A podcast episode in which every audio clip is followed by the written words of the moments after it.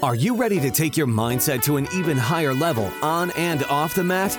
Then you're ready for the BJJ Mental Coach Podcast, where Jiu-Jitsu practitioners open their minds to new ideas and concepts about personal development, entrepreneurship, Jiu-Jitsu, and life. Our mission is to inspire, impact, and or improve your life in some way to support you during your consistent pursuit of becoming the best version of yourself personally and professionally. It's time to go beyond the mat with the host of the BJJ Mental Coach podcast, Gustavo Dantas.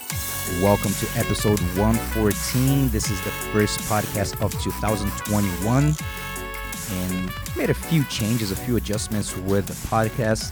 If you have been listening to the podcast in a while, you probably noticed a different intro, so I updated that. We're still going to be interviewing entrepreneurs, business owners, athletes, but also practitioners that will be sharing their stories, always with the intention of inspiring, impact, and improve your life in some way. And if you notice too, usually I put a title for the podcast, and now I'm going to be using just the name of the guest if is the owner or or he or she is the owner of a business, and then I'll help to promote the business as well. Also, something that I haven't been doing is the final thoughts. Even though I love that, it's very time consuming, and I also have a Brazilian podcast. So it's tough to do both. And since the pandemic, I've been teaching a lot more. So that's take a lot more of my time. So that's something that I haven't been putting the time because it's very meaningful to me to create the final thoughts. So I don't want to do kind of like, yeah, I'll just kind of put something out there. So I would rather not put anything out than actually create something that it's just okay. So whenever I have the time and I feel like inspired to create a content for the final thoughts, and then I'll do so. And today uh, we have Thomas Rodzynski, and he's a second degree black belt in jiu-jitsu, the owner of ROL Jiu-Jitsu Academy Chicago. And he talks about his transition from the corporate world to being a business owner on his own jiu-jitsu academy. He also talked about training with Carlson Gracie Sr. in early 2000s, which is pretty cool. And also, he's the host of the podcast ROL Radio. So, if you have any guest suggestion, you can send me a message. Check out my Instagram at Gustavo Dantas BJJ. And now enjoy the interview with Thomas right after Jiu Jitsu Tribe's message. Us.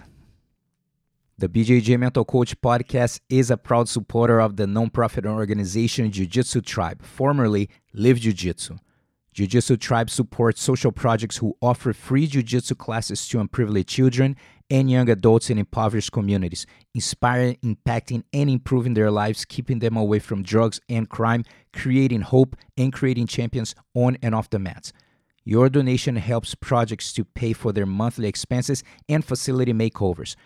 As a supporter, the BJJ Mental Coach donate all the profit of all online courses and merchandise to Jiu Jitsu Tribe. For more information, please visit www.jiujitsutribe.org.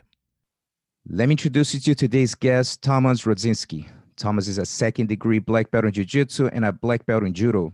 In 2015, he opened ROL Jiu Jitsu Academy, Orland Park, Illinois. He did this while maintaining a job, getting married, and having two children. Thomas left the corporate life in 2017 and has built ROL into the one of the fastest growing jiu-jitsu academies in Chicagoland area. He continues teaching his students and helping the worldwide jiu-jitsu community via his podcast, The ROL Radio, as well recording videos for the online library ROL TV. Thomas, welcome to the podcast. Gustavo, thank you for having me. Great to be here. Yes, sir. So we're recording this in January 2021. So what's what's the scenario in your area right now with uh, all the madness and COVID and everything? Yeah, it's been it's been rough. It's been a rough year. Um, you know, I think looking holistically at 2020 and the beginning of 21, I think we similar to the rest of the country kind of coming out of out of this unknown, if you will. I'm not really sure if you are if we, are past the um the, the the covid situation but i think we are in the point where where we, we there's a light at the end of the tunnel you know and we kind of can start slowly start planning things you know and and see how how things will unfold in the near future so you know we there, there were the hard times in the beginning of 2020 where i think majority of the country was was shut down most of the academies were shut down you know similar here in illinois um, we went through that and um, like i said i think we are finally looking out we are we we, we actually see you know perhaps the end of it so it's good times now Yeah. Are they open right now? The schools are open. yeah i think yeah majority of schools are open the, the ones that got through the hardest times they are open there are still limitations Yeah. you know i think depending on the facility depending on the organization um you know those will vary but you know staying safe is important at the same time you know it's it's hard on the small businesses in general Yeah. um, being put in that situation where there are rules and and, and things you know that you can't control yet you you don't have the ability to make money and that's the only source of income that you have that's it's a difficult part for everybody Yeah, it's tough to see well established schools and some of them actually closing, closing, closing Mhm. business. And it hurts to see so many years just down a drain like that. It's it is heartbreaking, man. And it's still gonna be a tough 2021. And but hopefully we see the next six months how they're gonna look like with this possibility of see how well it's going to be the distribution of the vaccine and so forth. But all we can do is hope for the best and be as safe as possible. So you you're originally from Poland, right? yeah i was i was born in poland yes i was born in poland in uh, late 70s and i uh, i came to us as as a teen with my father um and, and my my life kind of changed direction at that point but it, it's interesting to look back you know it's like you have a couple of those pivot points in your life where Mhm. it has a, uh critical impact on what your future will hold and sometimes that direction changes drastically most of the time it's completely out of your control you know and you know obviously being born in, in europe and then migrating to united states that's a big pivot point Mhm. um How old were know, you? Um i came here in my early teens i was 12 yeah. And no English or had a little bit? No.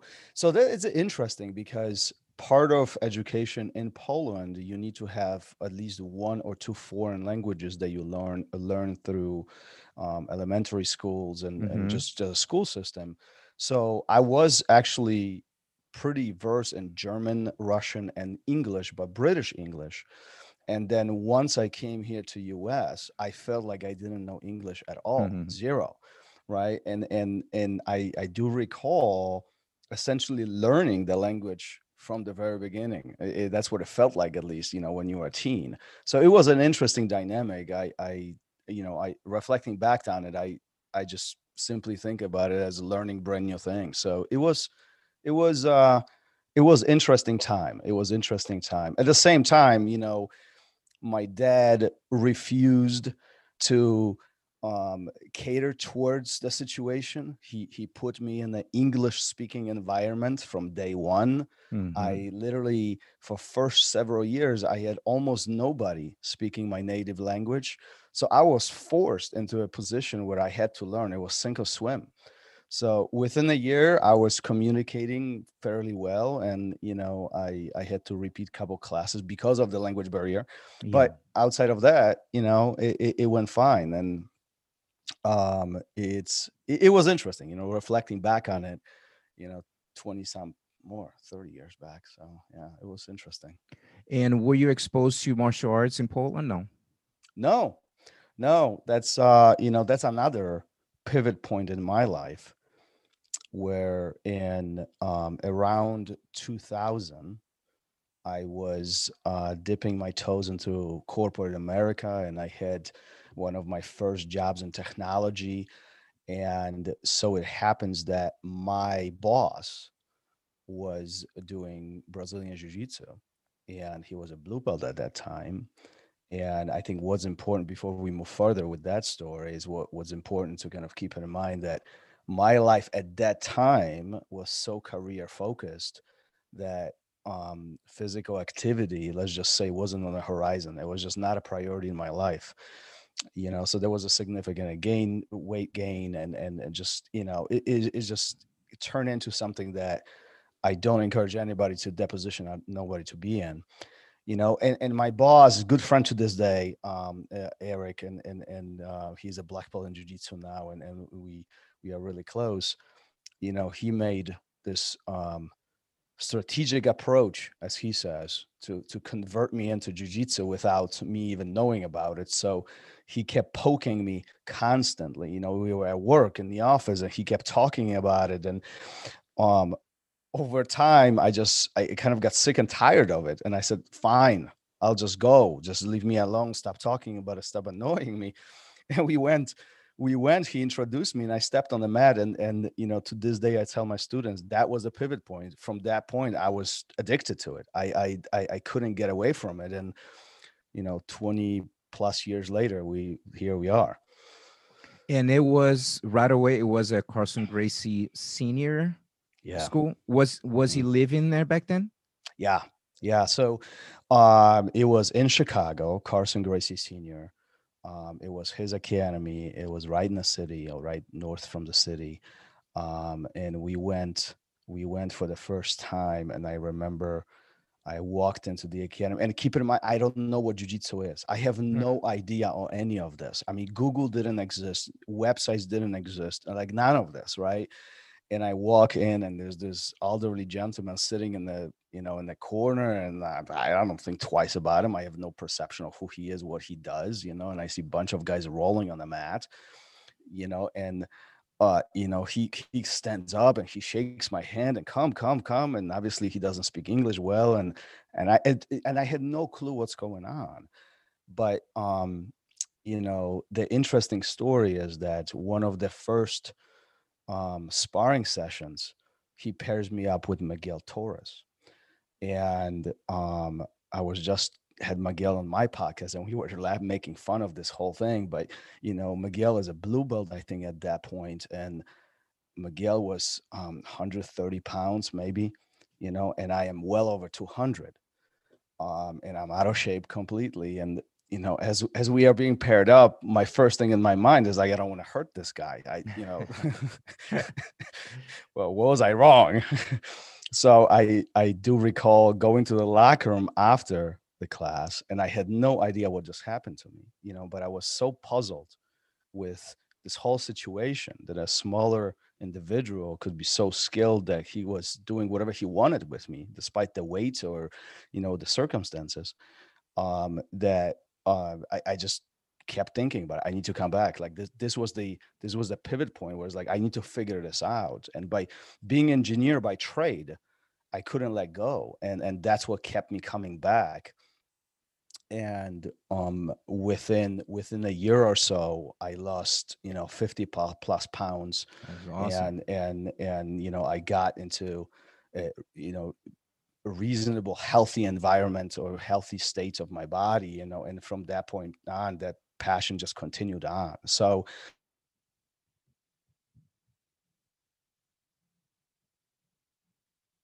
those pivot points in your life where really change the direction of you know where i am today and what i'm doing what i do and who i am and so on. So who knows where i would be if that didn't happen and for people who don't know, Miguel Torres was was it the former WEC champion? Mhm. That was before the UFC had that uh, weight class, and he was yeah he was on the one of the biggest names. I don't know. it- probably he was already fighting in MMA back then, right? Oh, uh, yeah, Or I think it was a beginning. Yeah, yeah, yeah. He was in the beginning. It wasn't WEC. That you know, it, there was a beginning stages, but he was very known uh, on the smaller local local scene. Yeah. So So, what do you think was the the biggest, let's say, shift that you noticed after you know losing the weight and noticing the confidence? was- What do you feel that was the biggest shift outside the mat that you got from jujitsu? you know, um, the the biggest change before and after jiu-jitsu was a lifestyle in general. So Mhm. priorities, priorities, right? And and I think this is is a great conversation to have with anybody. Often you hear individuals from different sides of the corner, different profession, and and you hear the I hear the statement of, you know, I don't have time, and you know, long day is not long enough. I have this and this, this, this I have to do, and it really boils down, and at least in my view, especially looking in retrospect, is not you know whether you have time but what's more important to you. And that's a very different perspective. You know at, at that time in my life you know working out or having forget about working out but having you know a, a active lifestyle was just not a priority. You know we if we have time sit in front of tv if we have time you know chit chat with friends if we have time do other things you know we do have time to do other you know go and work out or go to the jiu-jitsu or or even go for a walk. It's just the question is is it a priority for you?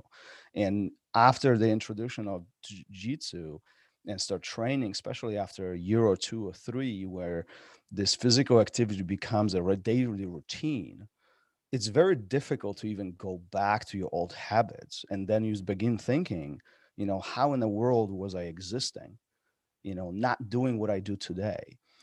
Um so i think it's very difficult to change these habits but once you do them you appreciate them so much more um and, and i think again that was the biggest thing in my life my com- completely changing 180 degrees direction in the way how i was thinking the way how you know what i was doing obviously being healthy you know i I, it, I make a joke of it often but you know i might have been dead by now. I mean it, it's it, my life was not going the right direction and i was in my late teens. So um you know that's the point of your life where you actually should be healthy the healthiest that you can be right?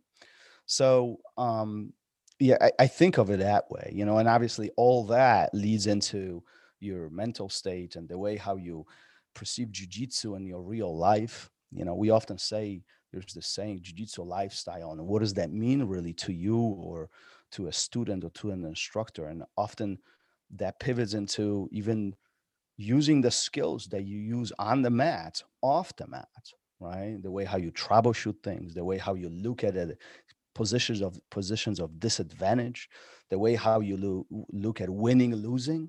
I mean that those things are huge huge in the real life because we encounter them on daily basis yeah. you know?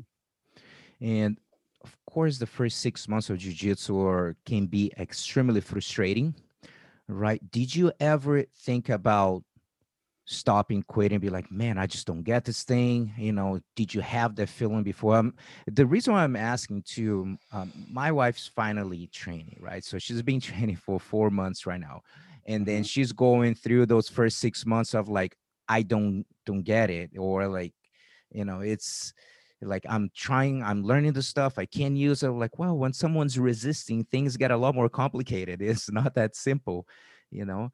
And did you have those thoughts at, uh, at any point?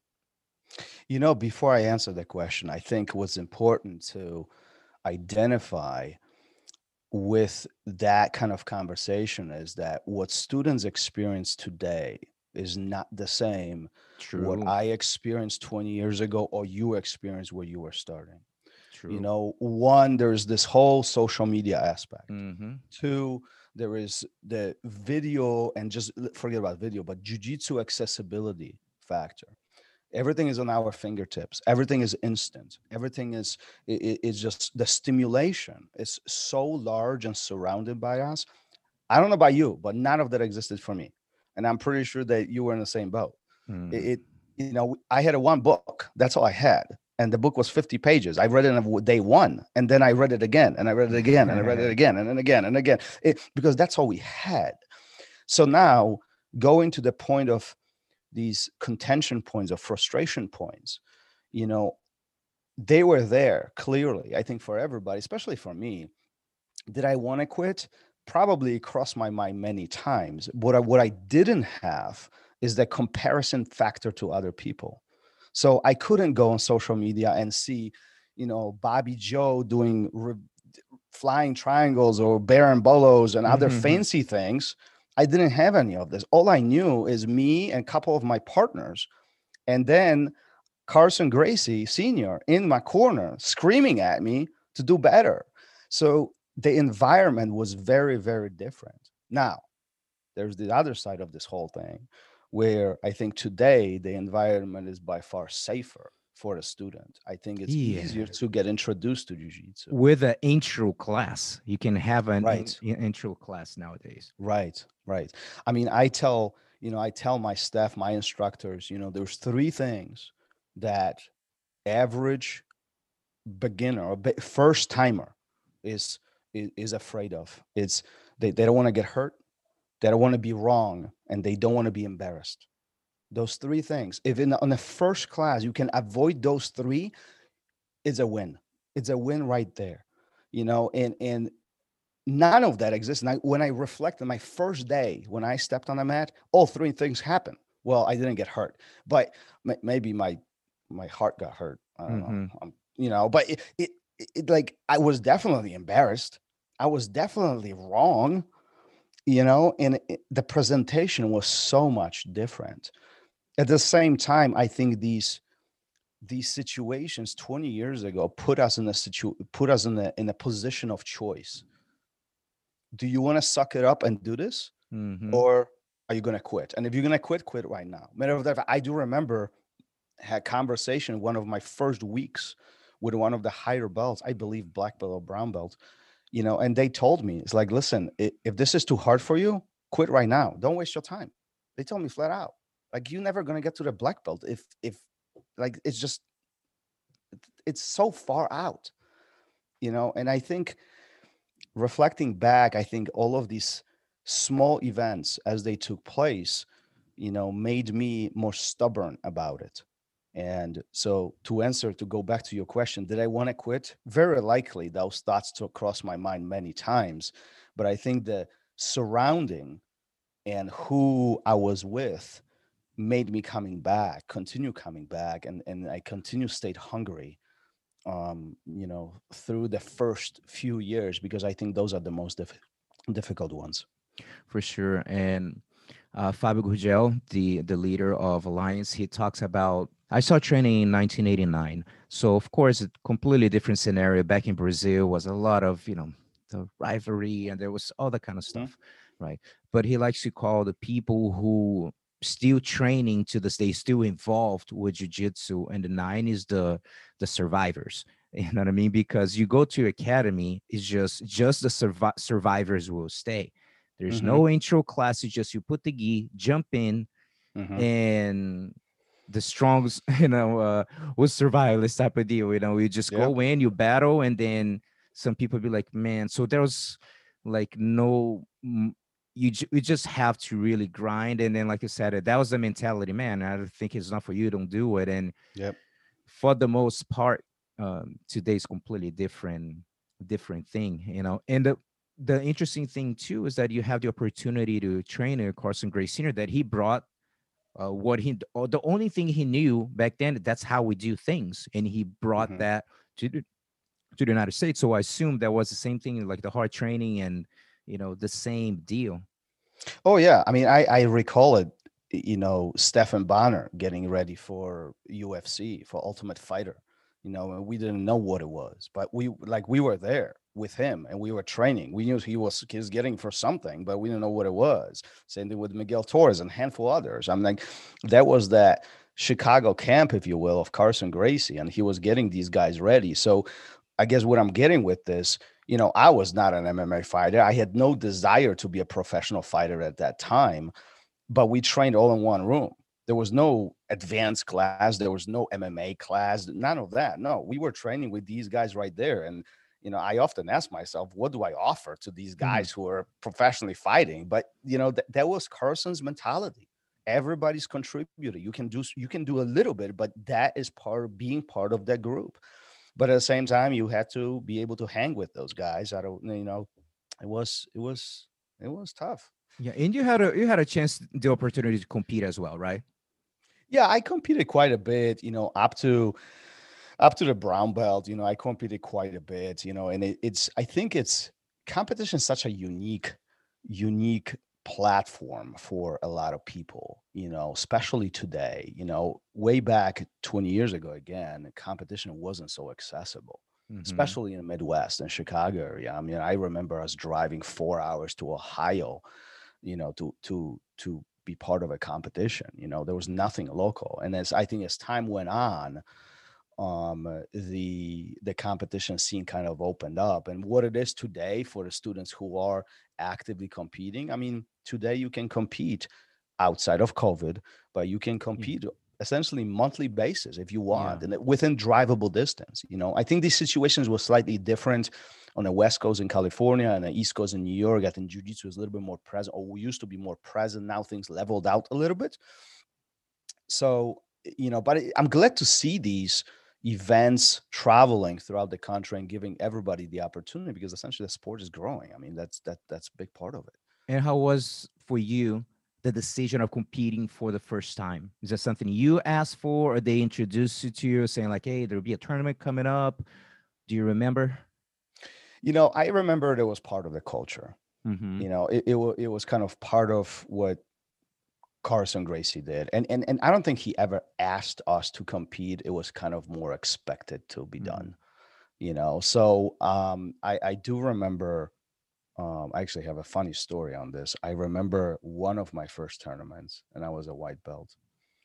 And um we were at this, you know, big venue and is end of the day um, and it's mostly vacant out. People left already, and there's handful. I mean, some people left, right? And I, it's one of my later matches in a bracket, you know. And as I'm passing the guard, I get caught in a triangle choke, and and I remember it was silence, as everything just went silent, you know. And then I hear Carlson Gracie screaming like across the whole arena.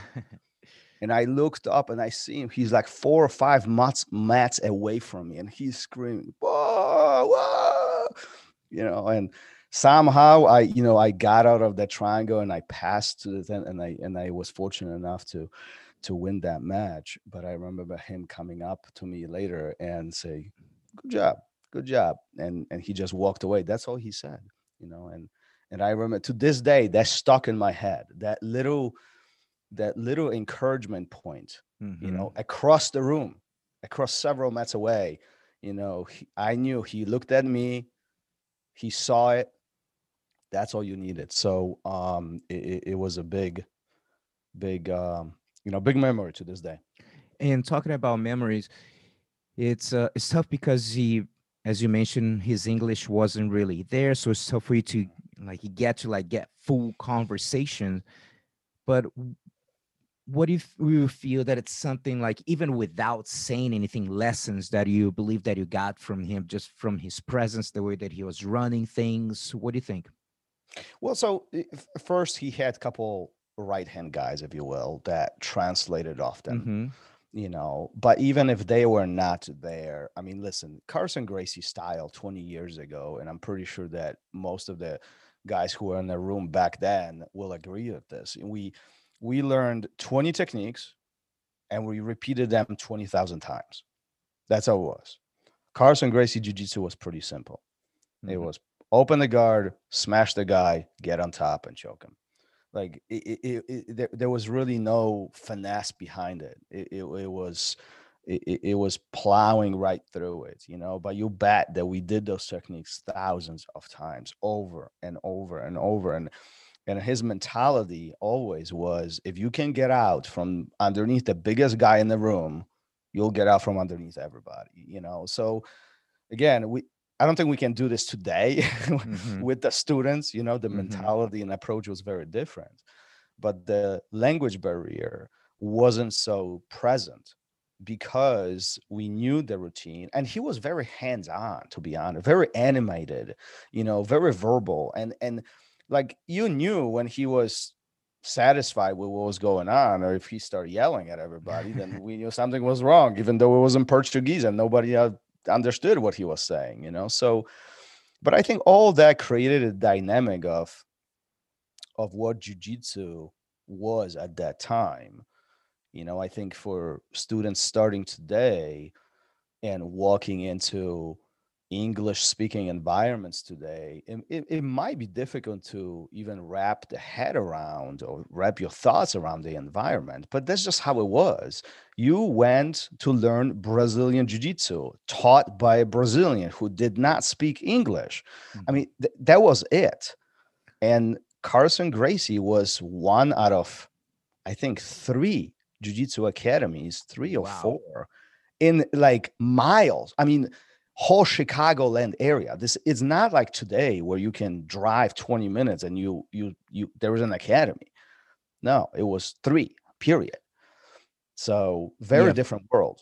for sure people were really blessed to have him there. For people who are listening, we have a lot of um, new practitioners per se don't know much about the the history of jiu-jitsu but as far as competition goes uh, carlson gracie had the main jiu-jitsu team in brazil competed in the Mhm. 80s up to like mid 90s and then basically around the time that he started transitioning to to the united states but especially in the 80s and the mid 90s they would dominate competitions and they were like the main team and then they were like uh, win most of the divisions that was the place so be able to have you know and it's funny that he, you're in you know training with like the number one basically like was the number one competition team in brazil for many many many years you Mhm. know and it's just interesting that, like you're right there but in, in like so blessed and lucky to be in in that room you know what i mean Oh no, absolutely. It's you know, and I think what's interesting about all of this that I don't think we really knew what we were part of back Mhm. then.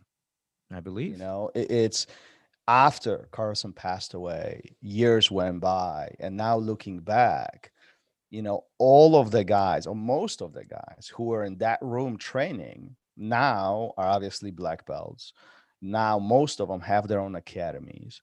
You know, it is it's kind of it, it created a footprint, at least here in Midwest around Chicago. So um it, it, we, we were lucky in my opinion. And and um, I often look back at you know at at those times and, and reflect in a very positive way. You know, it, it I was fortunate enough to be at the right place at the right time. hmm You know, otherwise, you know, life would be different. And what sparked you the interest when was the moment that you start sparking the interest of one day becoming an instructor the possibility of teaching Yeah, you know, I think somewhere around towards the black belt or after I got my black belt, and, and I don't have there was not a pivot point on that aspect. I think Mhm. once others start look up to you and once they start you know asking you questions and seek the leadership. You know you you, you either become the leader or you kind of step back to the side and and you know i don't think that i wanted to teach per se or be an instructor or have an academy at that time but things start folding that way. And you know as my passion continued I saw that as opportunity. So I always loved helping other students and getting them better. And so it happened that you just put in these situations, you know.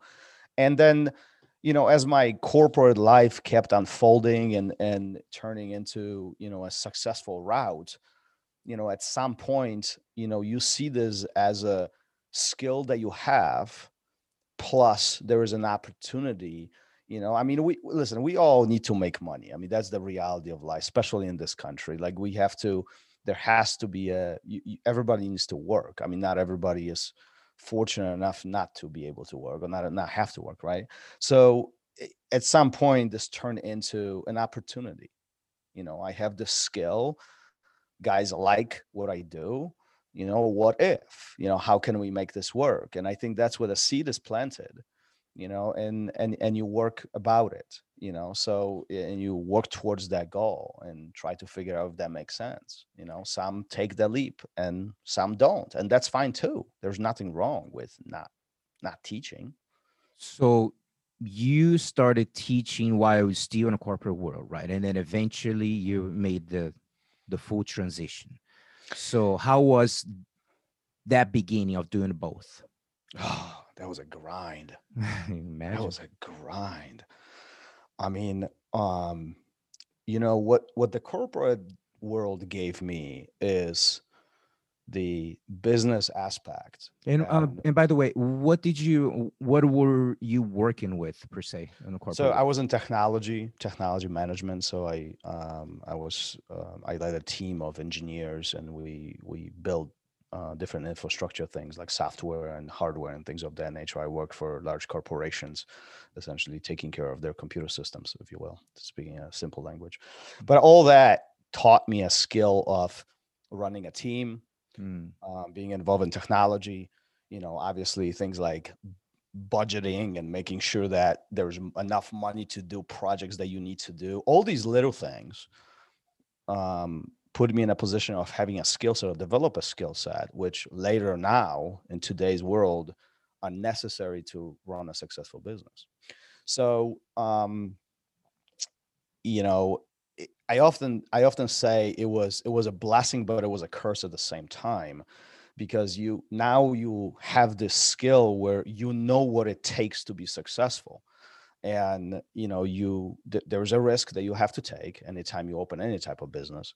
You know you have to make an investment and you have to find these things, and you're locking self locking yourself in the you know X period of time where you have to regain the investment and so on. I mean this is all business business aspect of it but now somebody has to teach these classes well who's it going to teach no it has to be me so now you're a one-man show who has to do everything you know mm-hmm. and knowing that from the very beginning you know that you cannot do everything i think it's one of the big leadership points that everybody in that situation has to understand you can't stretch yourself to 24 hours a day it's impossible right so finding people who support you, finding people who can contribute, finding people who will, you know, follow you and and be part of this experience. It was critical to that point. So to the start of this whole venture.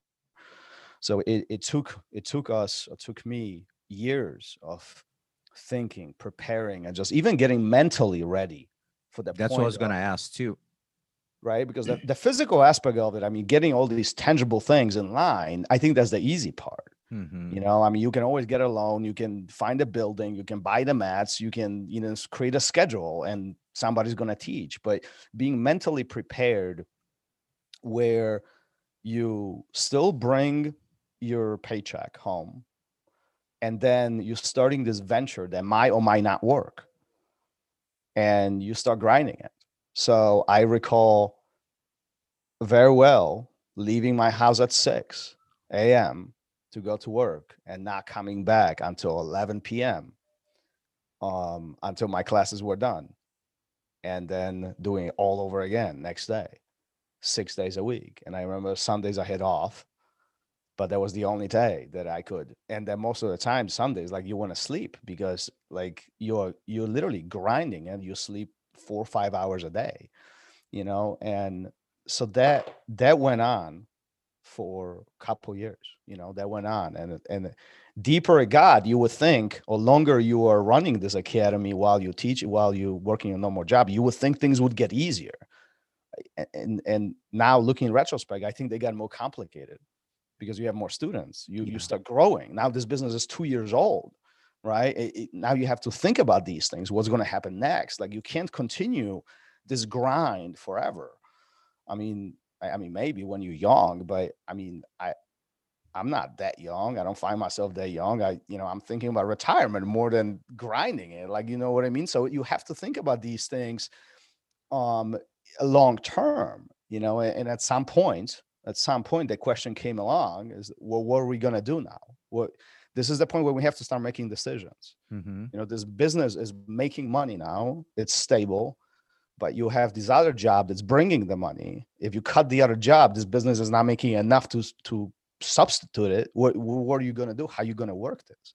You know and ultimately i know there's a lot of there's a lot of instructors out there. There's a lot of academy owners out there you know and i always um, I'm always happy to share this story, you know, my story, how I went through this, you know, and if I can offer any help to anybody, I'm more than happy to do it because ultimately always kind of boils down to business decisions. And um, it is, I think, unfortunate that being a good instructor doesn't always translate into a successful academy owner True. You know so teaching and running business is two different things you know and i don't find myself some huge entrepreneur or some great you know guy who knows everything but i think a little plan and good execution will take you really far Yeah. And how was the mindset when you pull the trigger? Be like, you know what? This is the time. I'm going all in.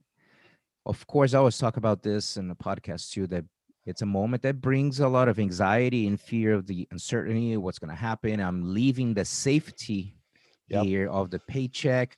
So, how was for you during that time Yeah. mentally? Oh yeah.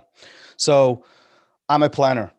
I'm, a planner. I, I plan everything. I- I- everything is done by design. You know, nothing is accidental, and it- this wasn't any different.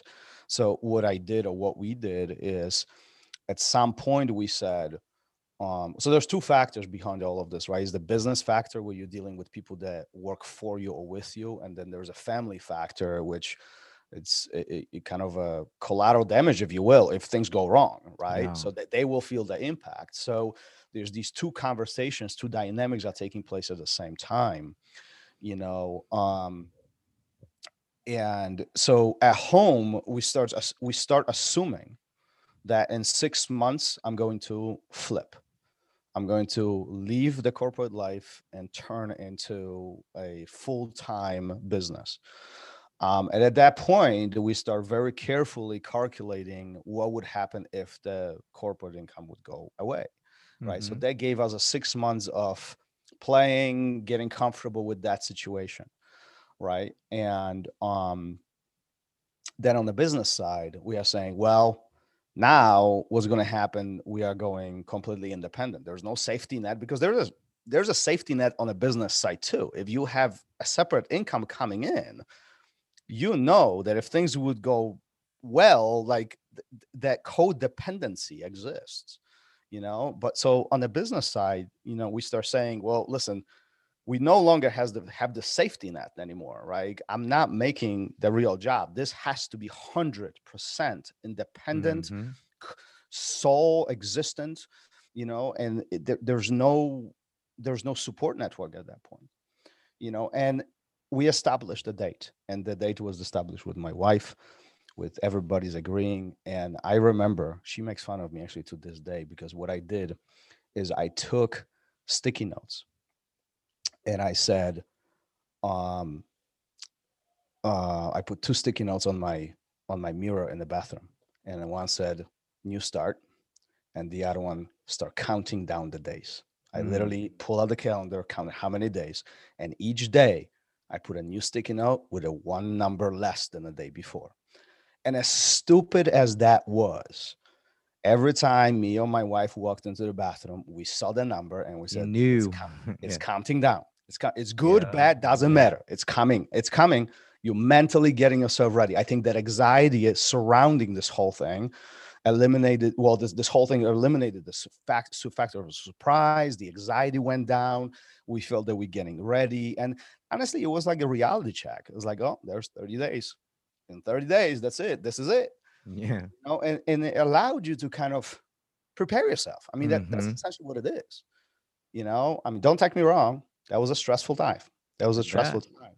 So you know and then you're getting into you know other things like your corporate my corporate life where i had to resign. You know my team heavily leans on me. My bosses lean on me. You know i'm part of a strategy that my position is incorporated in you know and like you have to depart. And it's not like the corporation is going to fall apart but Mhm. You th- there's anxiety on my part like i'm leaving this team and i'm not leaving because i don't like it. I actually Mhm. like it. I'm leaving because there's something else i want to do. So that was one of the most difficult conversations i had with my boss but How did he take? um well he didn't want to let me go. He didn't want to let me go. But um you know he understood why. We still occasionally talk you know to this day um a great one of the great leaders that i've ever had you know to look up to um so he understood why this was happening and you know it is what it is you know I, got you. I often say you can't stop people from doing what they Oh want yeah. you Oh, can't Absolutely. You, you, can be you can be bitter about it, or you can support them as one or the other. So, so besides COVID, what do you feel the some of the struggles that you went through, some of the things that maybe you didn't expect running the business, running the school? What some of the the things that you you kind of look back and maybe of course maybe you would handle a different way, but you just didn't know. So what comes to your mind?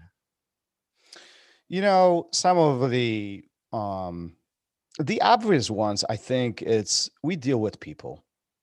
You know, um, I think that's the difficult part behind behind being an instructor, being a business owner in a service industry. You know, you you deal with people, you know, and um the big epiphany that I had sometimes years into being um, an academy owner is that you can't please everybody. Yeah. You, you you can't cater towards every single person that walks in the door. There will be people who will not like what you do. There will be people who um, might like it, but they find something else somewhere else, and it is very difficult, I think, for instructors in general to let that go especially that we develop these relationships on the mat. I mean, I think, you know, I'm curious what you think about this, but I, I think jiu-jitsu is one of the most intimate sport that can be.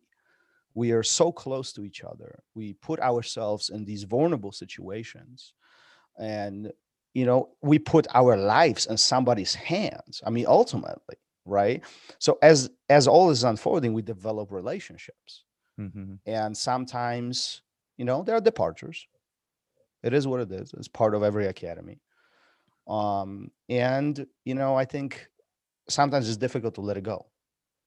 Yeah, for sure. Know? But this is with any relationship and no relationship will mm-hmm. last forever because we will, won't be here forever so it, it, doesn't matter but there's one point that yes you know uh, it's not gonna work and mm-hmm. so be it life goes on you know, I don't know if you're familiar with Simon Sinek, mm-hmm. um, mm-hmm. but he had he had this great great quote. I, was, I think it was him, um, where he said, "People come into your life for a reason, for a season, or for a lifetime."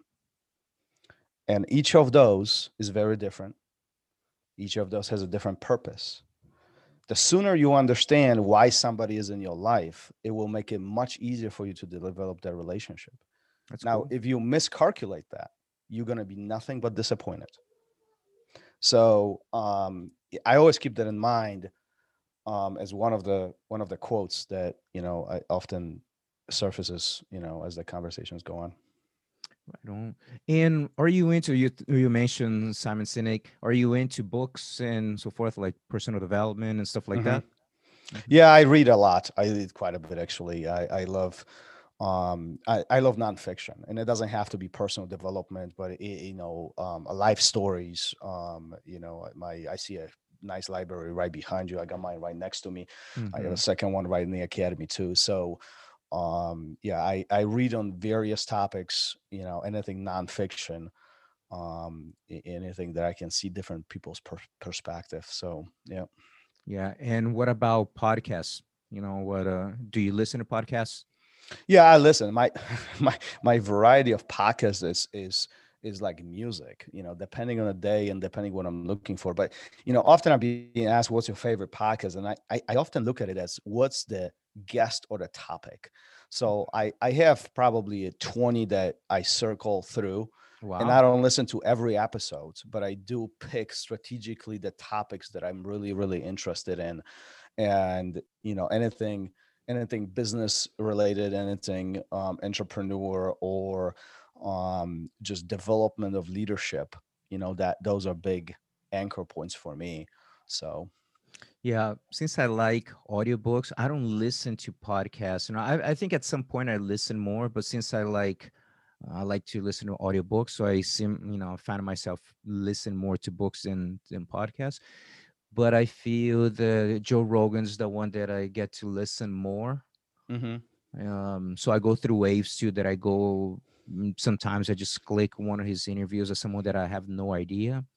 And I just finished this week. I actually listened to episodes one with um, um Burroughs was uh, um, the Olympic uh, gold medalist wrestler. J- uh, is that is that J- uh, is that Jerry Jared? No, uh, Burroughs. I don't, I don't know if it's Jared. I can I can't remember, but is he won the I think the Olympic uh, gold medal in 2012. Mm-hmm. So that was a cool one. And I just listened to. Have you watched the documentary Icarus? No. about no man and this for everyone who is I gotta it listening it's on netflix that's probably one of the most shocking documentaries that i've ever watched is about the doping scandal from the russians and the oh, olympic Oh Games. yes, yes, I did see that. Yes, I did see that. that thing That was insane. mind blowing. yeah That was my. That was about the witness who went to witness yeah protection of whistleblower yeah. Yeah. so if you have a chance that dude just went to joe rogan like in less than two weeks ago so to keep uh, like an update and everything what's going on it's uh, apparently 700 million people have watched that, that documentary worldwide you know That's crazy. I mean, it- that was mind blowing. dude i was watching because it's funny because it starts kind of slow you know so i was watching i was at night i was kind of almost like falling asleep and suddenly wait what'd you say and and i'm like does this dude know that it's being recorded and i'm like dude it Yeah. was so for people who didn't have a chance man go watch it because it's mind blowing Yeah, even just like the. I'm not gonna really reveal the details, but like the amount of details that he was sharing Oh, about how they traded these things, rooms next door, and all. Yeah. it's like a and movie It- uh it's, it's script crazy. Yeah. It is It a movie crazy. script. And he has a new documentary out more like to the political aspect of it. Mhm. Uh not not um not related to sports or anything like that.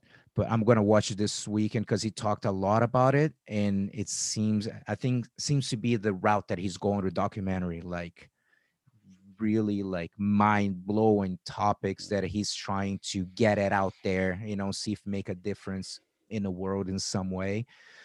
So it's so delicate the topic that no company wanted Netflix didn't want anything to deal with as far as like to publishing and stuff like that mm-hmm. or so it's so anyways i'm gonna watch it this weekend It must take a lot of courage. Oh, yeah. to- To open up yeah about things like this. I mean, I, I'm pretty sure that his life is on the line. yeah i don't i don't i don't think he should ever go to russia but anytime soon yeah, probably Dude, and the guy, I mean, the guy Gregory, that's the guy, Yeah. the whistleblower. He he Yeah. lives in the United States with a witness mm-hmm. protection program, and he haven't seen his family like in four years.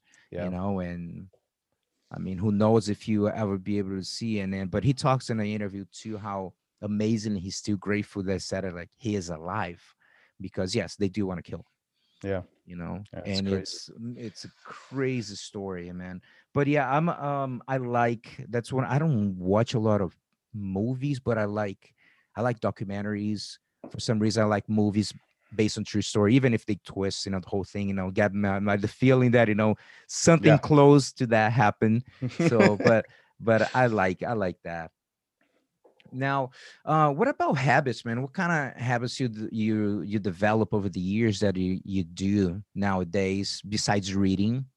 Mhm. um any habits that you feel that that that helped you in, in everything in your life in your personal professional? Um, you know, I, I mentioned it earlier, you know, I'm very task driven. I'm very process driven. So, and you ask my staff at the academy and they, they, they're sick of me, but it's, e- everything is structured. Everything is planned out. I'm a big planner. Um, you know, I, I, I have a general I view on life that there will be always things out of your control. Always, Mhm. every single day, something will come from the left. You will not see it. It's coming. You have to react. But there's all the other things that you can control, all the other things that you can plan.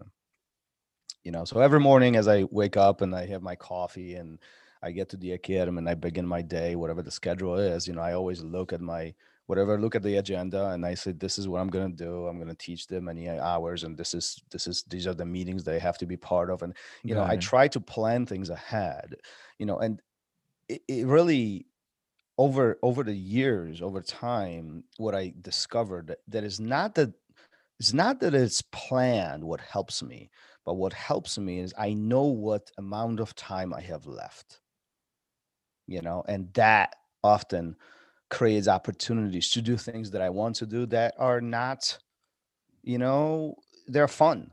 You know, if that's hanging out at home, going in to to to to the academy a little bit later, or you know, doing things, you, you know, it, it gives you a little bit more structure and stability, if you will so um, that was one of the big things that over over time we developed and you essentially minimize these surprises in life. And I, hey, I mean, we talk about surprises, right? I mean, 2020 is one, no one big surprise, right? Yeah. Nobody saw this coming. I don't know about you, but like I remember reading about COVID, you know, when it was way back, you know, outside of US, right? In Asia. And and I was like, this is never gonna happen. There's no way this is gonna happen. Boom, like two weeks later. Yeah, yeah. And it's here. Yeah, it's pretty you know? wild. So, if you have to give advice to the young white belt Thomas when start training jiu-jitsu, have a lot of white belts listening mm-hmm. to this too. When you try to look back into some of that stuff, you know, that you went through learning and training, of course, completely different, you know, uh, than what it is nowadays, like we talked earlier. Mm-hmm. What advice should you give to to your younger self as a white belt? Listen, you. I think often we hear statements like "Jiu-Jitsu is for everybody." You know, Jiu-Jitsu will simplify Jiu-Jitsu. Everybody should try it. You know, and, and I agree with most of it, but I think what's important to identify that Jiu-Jitsu is complex, mm-hmm. and it's mm-hmm. you know, I don't, and I think there is often misunderstood with difficult you know, I, I don't think jujitsu is difficult. It's complex. I think anybody should try jujitsu. I don't think jujitsu is for everybody, mm-hmm. but everybody should try it. Now, if there's so many factors when you start jujitsu, you know, it is the factor of you will be proven wrong. I'm sorry if I'm bursting the bubble for some listeners right now, but you will be proven wrong. You will be in situations where you won't have escapes. You there will be things that will be completely out of your control. You're gonna feel powerless. Now, is there a reason that you should quit or go in different direction? Well, maybe that, that that's a personal decision for everybody. But before you make that decision, I would really encourage you to just think about this why you feel this way. Mm-hmm. You know, it's there's this saying in jujitsu um, get comfortable in uncomfortable situations. And the moment I think you accomplish that pivot point, things change drastically. The opportunities open up. Things don't necessarily get easier, but you see the resolutions that you can work towards. And this is what I refer to by the complexity of jiu-jitsu. Um, we can have a very simple position and we can make the same position so complicated mm-hmm. you know so um i would if there was one thing i would tell a brand new um, individual who is venturing into a jiu-jitsu journey i would tell them keep your mind open it will be complex this will be complex mm-hmm. a but at the same time, it is so worth it, in my opinion. In my personal life, jiu-jitsu changed the way how I think on daily basis, allows me to troubleshoot things. Even the, the way how I have conversations with people.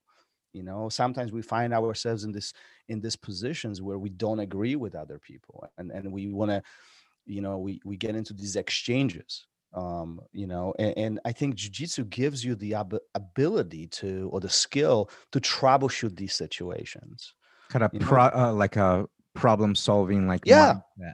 Well yeah i mean jiu-jitsu is nothing but constant troubleshooting mm-hmm. you know i tell my students often jiu-jitsu is not cookie cutter If you want a recipe from me and I'm going to give you 10 steps for you to resolve the problem, I'm going to give you my steps, not your steps. You're going to take my steps, apply it to your situation. Very likely you will fail. What you have to do is understand what is happening, understand how you solve the problem, and develop the steps in between that serve your purpose. Mhm. Now, you know that that that's what is complicated. You know, I, I think back in the day, um, you know, 20 years ago when I was starting, teaching jujitsu was very different than it is today, and it's simply because jujitsu Absolutely. evolved. exactly. It just evolved so much. You know, today is different. I think It's a lot more, a lot more systematic. There's no doubt about it. Yeah. When I look back into, like as I mentioned, late '80s, early '90s, when I start um, training and competing, I mean, there's no FloGrappling to see what's going on. There's no BJJ fanatics or, or whatever or YouTube, you know, to show all the stuff. And it's uh, it's interesting. Like um, I saw um, something about um, Roberto correa Gordo. He's the one that kind of like helped to develop a more aggressive style of half guard because back then half guard in the late in the 80s and early 90s more like you just push people away and try to get back you know it's not a, a good thing to be there you know so when he started actually using because he had a knee injury i believe and then he started to uh, play and then do that so by the time he did a, a sweep in a tournament people like wow did you see that? So now when he comes to the next tournament people are like oh yeah we have the counter but he already work on someone already work on the counter at the school so he already have the counter the counter and then he, they come with a counter he come with another one and that's the is a cool evolution you see people playing i love uh one of the guys that uh man sometimes i see how i'm old when i see some of the competitors and people say like they never heard of him. Um roberto magalhães roleta which was one of the favorite guys that I, that uh, uh, from Gracie Barra that i love watching. He's the one that um he's four-time world champion and then he's the one that actually put like playing inverted like in in in the scene. He was definitely the first guy that start inverting and then people were very confused about like what is that? So when he some guy just pop up in a tournament and does a inverted like sweep or whatever people like what was that? And then there's no FloGrappling highlight little clip on instagram for you to watch over and over again.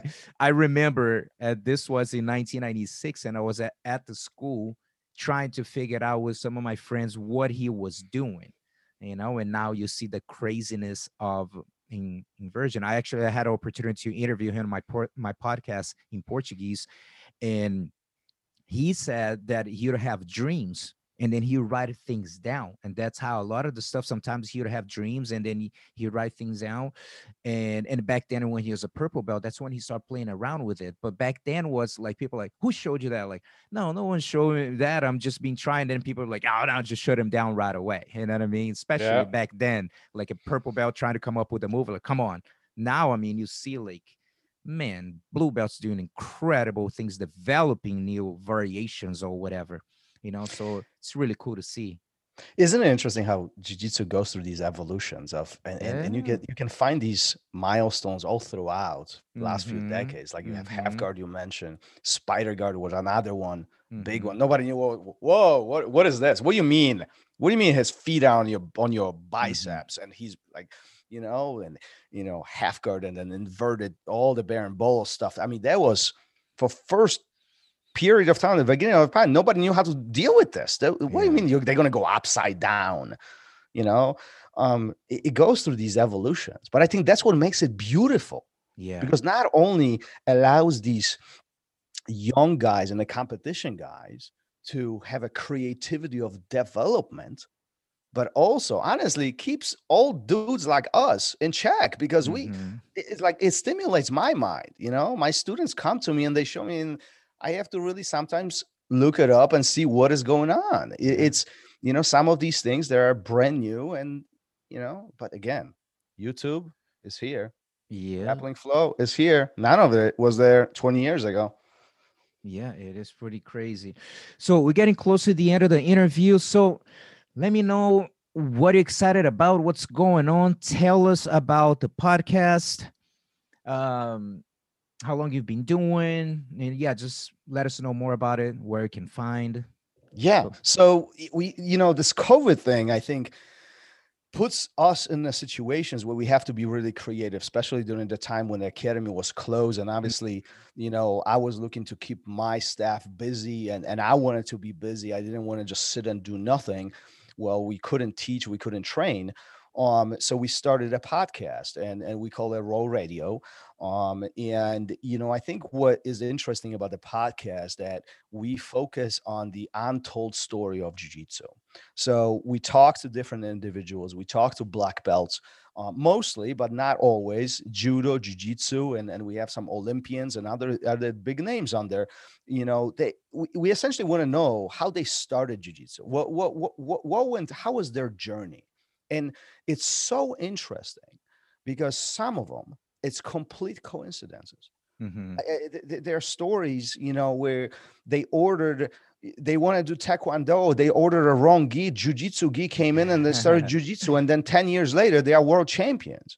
Or we had Travis Stevens recently, and, and he talks about he went to sign up for football, and he signed up for football, but no, he signed up for judo, and he starts doing judo, and then you know a couple decades later he's he's olympic medalist. I mean it's mind-blowing how these stories develop how these lives develop you know? So we sit down in a similar fashion as you do and we talk to these guys and in a very casual but so informative um, format to learn these stories. And listen every story has a lesson you know? Mm-hmm. and and i think if you know guys who listen to to our show can take one thing away and apply it in their life they just improved. They just improved. They just got better and it's all about getting better end of the day right? Yeah so where they can find basically all the main platforms all the main platforms everywhere all wherever podcasts are the ROL Radio is there youtube ROL Radio is there and obviously we have our website therollradio.com you can find everything there. So um, tune in. Uh, it's it's some interesting conversations. Awesome. Thomas thank you so much for the conversation. I enjoyed very much.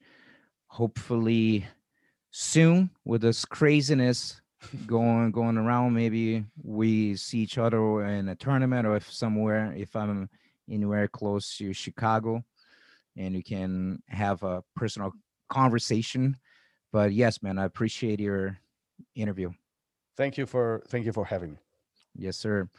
And everyone stay tuned. We'll be getting back. I took a little break from uh, some of the interviews so the plan is to getting back in. We'll have over 100 episodes and the plan is to i'm not gonna maybe be like every sunday like i used to put i'll put it here you know like sometimes two in a week one in a week sometimes every other week but we'll keep putting some content out so guys stay safe see you guys soon Oos. We're glad you were able to join us for this episode of the BJJ Mental Coach Podcast, but the lesson doesn't end here. Watch the videos and download the audio of the 10 mental mistakes BJJ competitors make and how to avoid them for free when you subscribe to the BJJMentalCoach.com. Don't miss the chance to find out what might be holding you back from being your best self on and off the mat. That's the BJJMentalCoach.com.